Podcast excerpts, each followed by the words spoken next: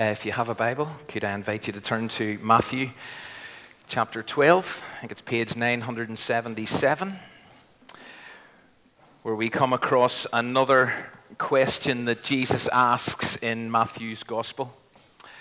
So far during this series, which we've called Treasure the Questions, we, we've looked at some questions that, that kind of immediately connect with us. So, for example, we've looked at the question, Why are you so afraid?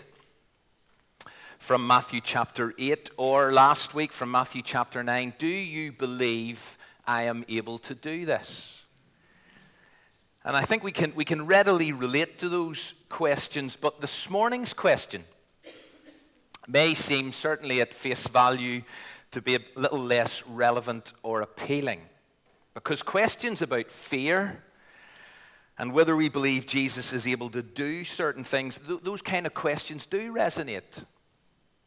But this one from Matthew chapter 12 feels a little more kind of left field, a little less arresting. If any of you has a sheep and it falls into a pit on the Sabbath, will you not take hold of it and lift it out? Now, how do you feel about that question? Okay? Are you excited about that one? Intrigued? Confused? Or maybe it confirms it's time for a nap, it's time for a rest, which in a strange way may be more appropriate than you think. I hope that by the end of this morning you'll see why I've included this question uh, in our series and why it is another great question of Jesus that takes people on a journey of discovery. Before we read uh, the text, I need to say a couple of things by way of introduction to highlight what's kind of been going on in and around this particular incident or these incidents that we're going to read about this morning. The first piece of info that's important to know is that Jesus is on a collision course with the Pharisees. And this collision course with the Pharisees is gathering pace. Their opposition to Jesus was increasing by the day. If you were here last Sunday, the story we looked at finished with the Pharisees being convinced that Jesus was in league with the devil. As far as they were concerned, the reason that Jesus was able to drive out demons is because he was connected to the prince of demons. As far as they, was they were concerned, Jesus was from, Jesus was sourced by the dark side. As we come to the end of today's text, their hatred of Jesus had reached such a level that they had set the wheels in motion to kill him. And throughout this entire chapter, all of cha- Matthew chapter 12, we read of the Pharisees at loggerheads with Jesus.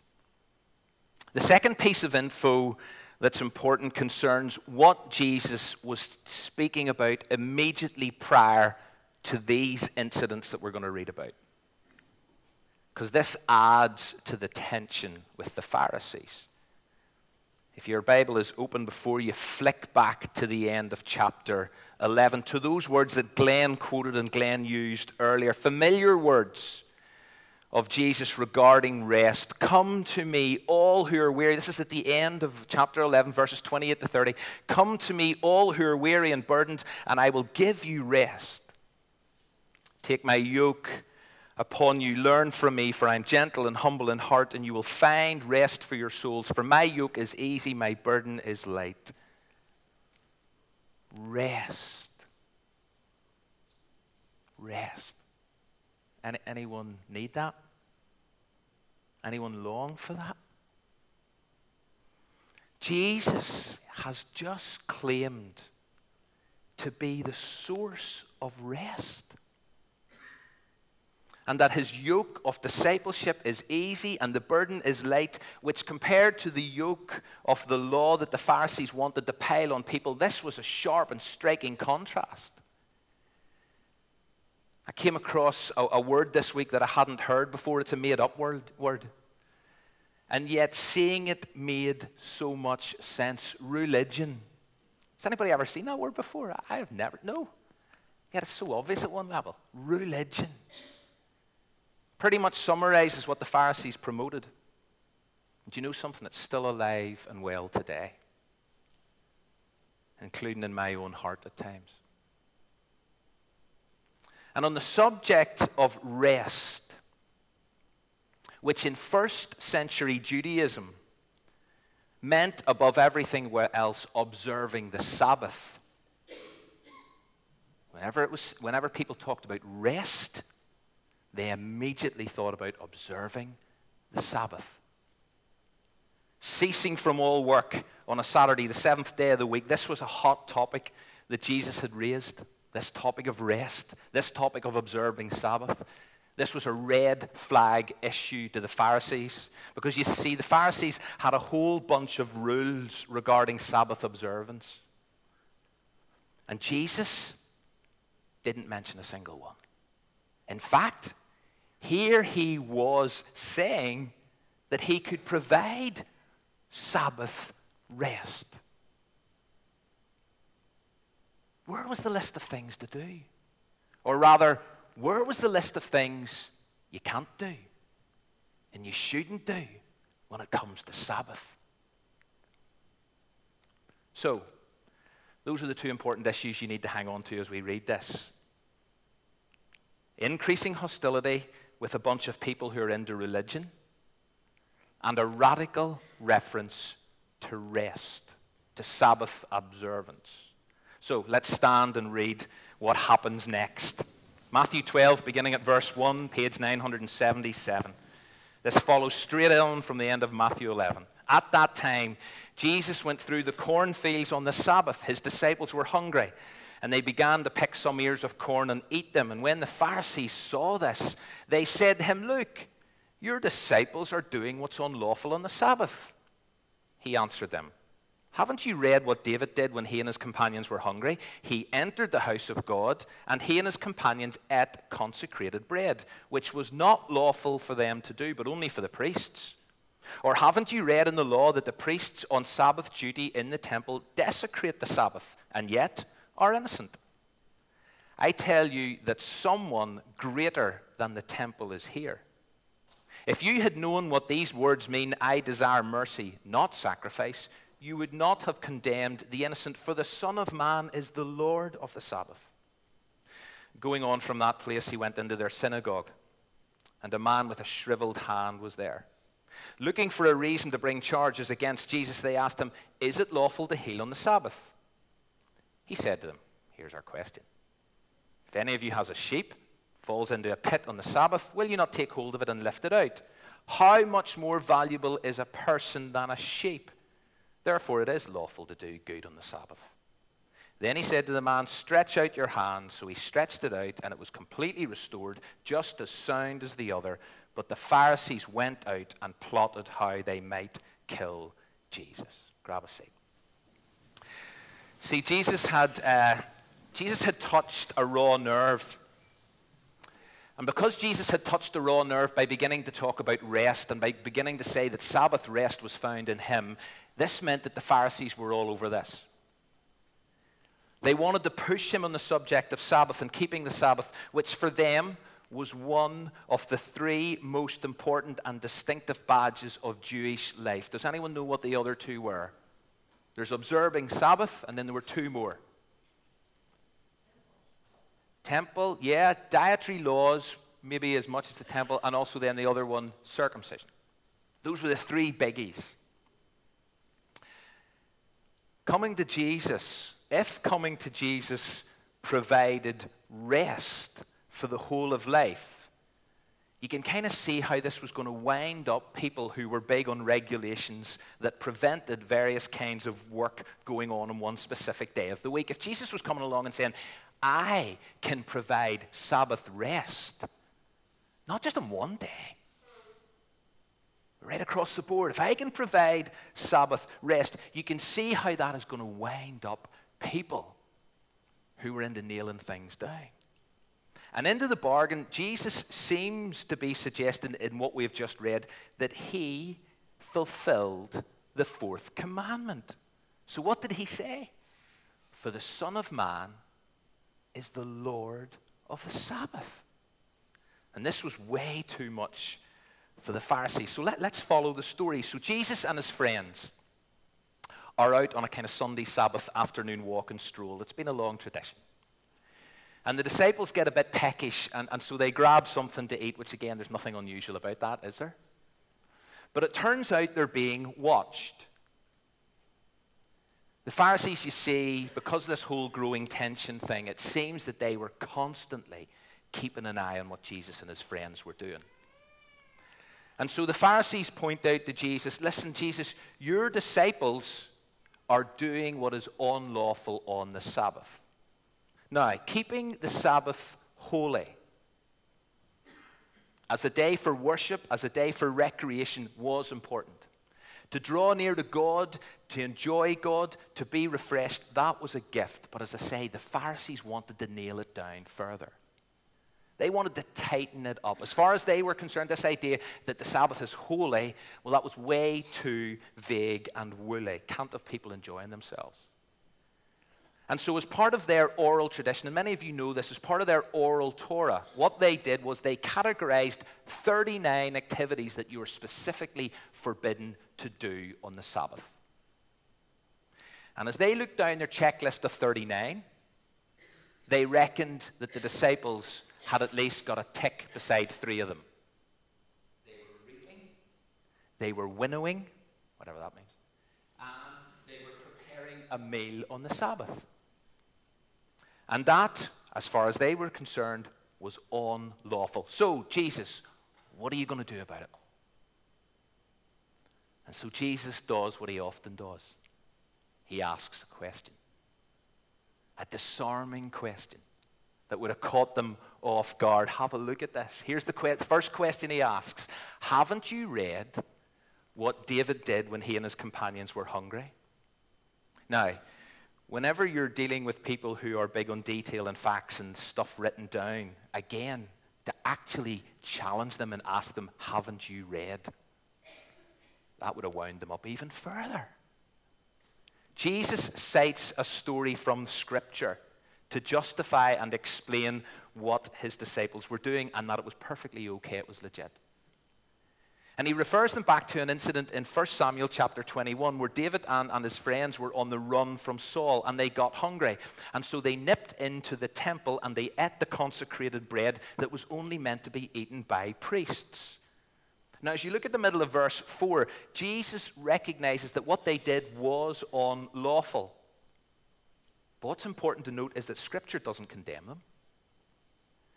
Doesn't condemn them for eating the bread, and it doesn't condemn the priests in the temple for letting them eat the bread.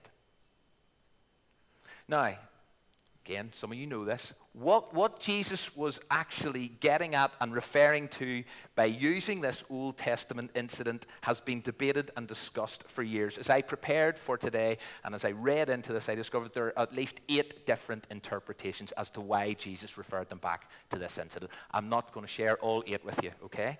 But the really big issue is that Jesus was effectively asking them this question and telling the Pharisees too. Now, we're about to get a technical theological term here. He was effectively, effectively telling them to, ready? Wind their necks in and see the bigger picture. Okay? Wind their necks in, see the bigger picture. The intent of the law, here was Jesus' point, the intent of the law is to serve people, not to squeeze the life out of them. The intent of the law wasn't meant to make people's lives miserable. It's a bit like what Jesus said in Mark 2 Sabbath is being made for man, not man for the Sabbath. Now, before the Pharisees have got time to start reading 1 Samuel 21, as Jesus asks them this question, and as they hurry away to read about it, Jesus asks them a second question. Or, haven't you read in the law that the priests on Sabbath duty in the temple desecrate the Sabbath and yet are innocent? This is a reference to Numbers chapter 28, which explains how priests were required to work on the Sabbath. Therefore, they broke the rules. And yet, as the, as the text says, they were considered innocent, guiltless. Just as a side note, you see it's true priests ministers, pastors only do work one day a week. Uh, and that's on the day they're not meant to. Uh, but anyway, Jesus is making the point. Jesus is making the point that if the guardians of the temple, the priests, if they were allowed to violate Sabbath rules for the greater good, then it's perfectly okay what the disciples have done. Perfectly okay. Because at the end of the day, as far as the priests were concerned, worship has got to take precedence over rules and regulation every day. And as if that reference to Numbers 28 wasn't provocative enough for the Pharisees, what Jesus must have said next would have been a stunning remark. This, this would have sent their heads spinning. I tell you, says Jesus. After he asks these two questions, I tell you, there's one greater than the temple here. There's one greater than the temple now here. Who, what could be greater than the temple? And is now here. You see, Jesus wasn't so much using these two stories from the Old Testament to justify his disciples' actions. But what he was doing, particularly with that last comment, is he's making the point that it's in him. It's in his arrival. It's in his coming, his very nature and authority. That is what trumps the law and makes it perfectly okay for his disciples to do what was once forbidden. Now, as you can imagine, as this conversation is ensuing, it's gone down like a lead balloon. But Jesus didn't stop there, he pushes further because he wants to prove that his disciples are innocent, that what, there's nothing wrong with what they've just done. And for a third time, Jesus cites Scripture, which is a masterstroke when you're dealing with people like this. But for a third time, he cites Scripture, and he refers back to the prophet Hosea. And this is a quote that Jesus has actually used before in Matthew's Gospel. So this must be a really important phrase that we're about to read. If you had known, says Jesus, what these words mean, I desire mercy, not sacrifice, you would have not condemned the innocent. I desire mercy, not sacrifice. See, at the end of the day, Sabbath is a gift. And God, in His great mercy, has given the Sabbath to provide relief, to provide rest, to provide uh, refreshment, space to worship, space to come and recharge. Not to make people's lives miserable because they've got to perform a whole pile of other stuff or not perform a whole pile of other stuff. If only the Pharisees, according to Jesus, had not just read the prophet, because of course they've read the prophet, but what they hadn't done, they hadn't understood the prophet. And if they had understood the prophet, then they might be more prone to extend mercy and stop demanding sacrifice. God desires mercy. Note, God doesn't demand mercy. God desires mercy not sacrifice. God desires compassion over ritual. Or as one writer says, God is looking for loving, the loving allegiance of the heart rather than the ritualistic precision of the cultus or the system of religious worship. He's looking for the allegiance of the heart. The heart of the matters, the matter of their heart. We're back to something was said so many times. And the Pharisees were big on externals, and therefore they kept adding to their religion. They kept adding burdens onto the daily lives of people. And Jesus challenged them. And Jesus continually challenged these Pharisees about the condition of the inside, the condition of their hearts. And all that did was it kept upsetting them. Because you see, when it comes to the externals, we can all do things that look right. We can tick boxes. But you see, the idea that yes, man looks on the outward appearance, but God sees the heart. And that is so true at so many levels, whether he's looking for a new king or whether he's looking for genuine followers of Jesus. God's looking for the heart, God's looking at the heart. And Jesus knew the heart of his disciples, and he knew the heart of the Pharisees, and Jesus knew exactly where the problem lay. So, the question I want to ask you this morning is how is your heart? How's your heart? Has it engaged with God in worship this morning, or are you just here out of a sense of ritual? Do you know, we've got to be so careful. There's nothing wrong with ritual, there's nothing wrong with routine, there's nothing wrong with ceremonial observance. Hosea, Matthew, Jesus certainly weren't writing those things off, but what they were saying is see, when they become a priority, that's when the problem arises and that's when your heart suffers. How's your heart this morning? Back to the story. In verse 8, it kind of brings this particular dialogue between Jesus and the Pharisees to a climax. And what a closing statement and, and comment that Jesus makes to add further, kind of fuel the flames even more. For the Son of Man, says Jesus, is the Lord of the Sabbath, which is back to the end of Matthew 11. As the Lord of the Sabbath, Jesus gives the true interpretation of its intent. What is the intent of the Sabbath? To bring rest. And so Jesus is saying, and this is hard to convey to you this morning as to how explosive this would have been to Pharisaical ears. It is, this is what Jesus was saying it is me who brings rest. Under my yoke that is easy and my burden of discipleship is light. Come to me and you will find rest. The Sabbath rest is Jesus. See if you can remember nothing else I say this morning, which is very likely. The Sabbath rest is Jesus. And the Pharisees may be reeling as they try to process this. The Lord of the Sabbath, come to me and I'll give you rest. Then they watch what the disciples are doing on this day and it really annoys them. And as they're processing all of this, and they may be reeling, but they don't back down. And so in verse 9, we read that there is a church service, it would seem, in full flow. That's the implication. And one of the congregations got a shriveled hand. And do you know what's tragic about this? I, I, it really only struck me this week. Before I get to kind of the controversy, but you know what struck me this week and I find it tragic? Do you know what the Pharisees see when they see a man with a shriveled hand? They see an opportunity to get at Jesus.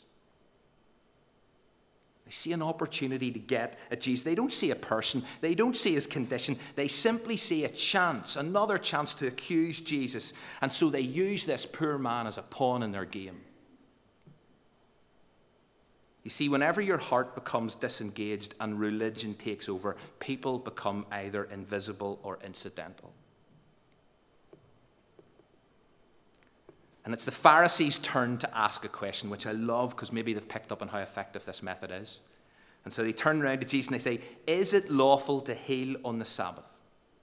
Which is interesting in itself because they obviously believed he could, but the question now is, Is it lawful to heal? We know you can do this, but is it lawful to heal on the Sabbath.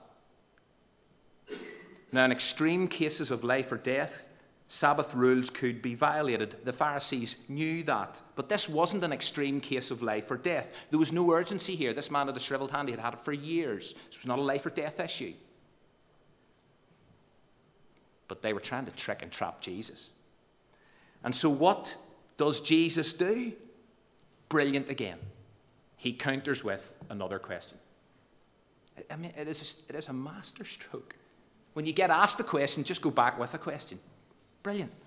And here's our question. So Jesus says to him, If any of you has a sheep, falls into a pit on the Sabbath, will you not take hold of it and lift it out? This wasn't a rhetorical question. You see, Jesus knew that their answer would be yes. Why? Because according to their oral laws, they could rescue an animal who had fallen into a pit on the Sabbath. And yet, when it came to rescuing and healing a human being, they said, you know something, Jesus? That's unlawful. Unless it is a matter of life and death, it's unlawful. And so, what does Jesus do? He heals the man. Why? Because, you know what Jesus says? Human beings far more valuable than sheep.